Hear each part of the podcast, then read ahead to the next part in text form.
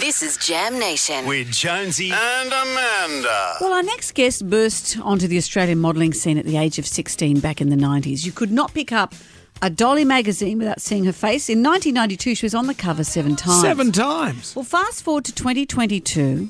After a, a rich and wonderful life, Alison Brahe Daddo is at a very different stage of life, calling herself the Queen of Menopause. This is something we can all relate to and need to talk about. Alison, hello. Hello, hello.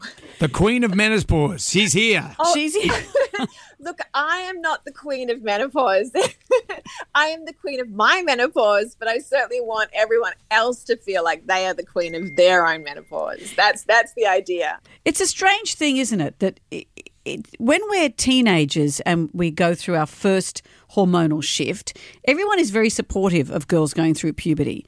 But women mm. going through menopause, this other giant hormonal shift, we're kind of we feel invisible, or we're told by ma- many magazines to fight.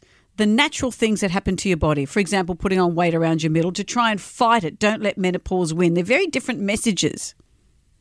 Oh, absolutely, absolutely. And I've, I mean, um, that's why I, I say in the book, I'm like, imagine if we actually threw ourselves a party as we, as we entered into, you know, stopping our cycle and going into this other part of our lives. And I mean, is it? And as I talk to other women who are the in the postmenopausal parts of their life, that life is really good on that side. Like Yes. it's really good. So we need to get past this idea that we can't sort of we have to keep it in the shadows and be all ashamed of going old. It's like we're bloody lucky to grow old. It, that's so true, and I, I say that often. But it's funny talking about menopause. There's something so unattractive about it, isn't there? There's something when you have children, you move into the next phase of not being a sexually attractive creature, and then into menopause. That's little old lady territory. So you, I can see why women like me, you don't want to talk about it. Oh, 100%. And it's because it's that maiden mother crone and we're the crone years now.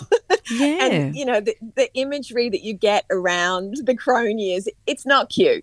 And you've been married for a long time. So is it harder in a long term marriage to go through menopause, or would it be easier if you were in sort of like uh, you weren't married, you were in a bunch of different relationships? Oh, that's a good question. Um, I don't know.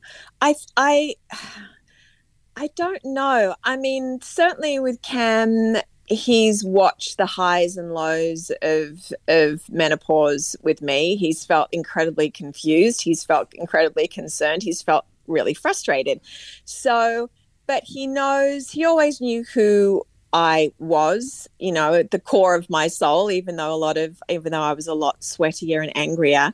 um, but you know, he he was really supportive throughout it. Once he sort of began to understand the challenges, now he's a big proponent of of, of talking to men about menopause, which is really which is really good. But I don't know. I think um, it's funny though. In long term relationships, I think some women actually also get a bit jack of their long term husband too, and just be like, you know, and I'm out of here, or or vice versa. You know, the men there's a lot of marriage breakdowns because women aren't getting the help that they need, and a lot of guys go, do you know what? I can't. I can't deal with the changes she's going through. So it can be very rocky. It's also hard for women, I was reading recently, women on dating apps and things like that. As women get older, the men their age aren't looking for women their age. Exactly. And the only man Exactly. that will take you is someone who you have to be his nursemaid because he's substantially older. So it's all about, we have to redress all this aging stuff, don't we? I agree. Yeah. I mean, you know, and there's I don't know how you even begin to do that because it's so it's so deep in our culture. It's deep in our psyche, it's deep in our culture. You know, it's just a very western way of looking at aging. You know, mm. other other indigenous cultures really exalt their their their older their elders, you mm. know, but we don't we don't have that in our culture unfortunately. Hmm, Bring back the cute crone. Maybe that's a thing. The cute crone. The cute crone. the has- calendar of cute crones. calendar- Miss Crone. Bring your dowager's hump and get in this picture. Well, Alison, There you go. it's great to talk to us. Uh, get uh, Cameron to give us a shout out on the radio. oh, okay. But Alison, you were, you were doing amazing Yeah. work, and I'm so glad we're starting to pull the curtain back on, on what goes on in menopause. And thank you. Oh, my pleasure. Thanks for having me.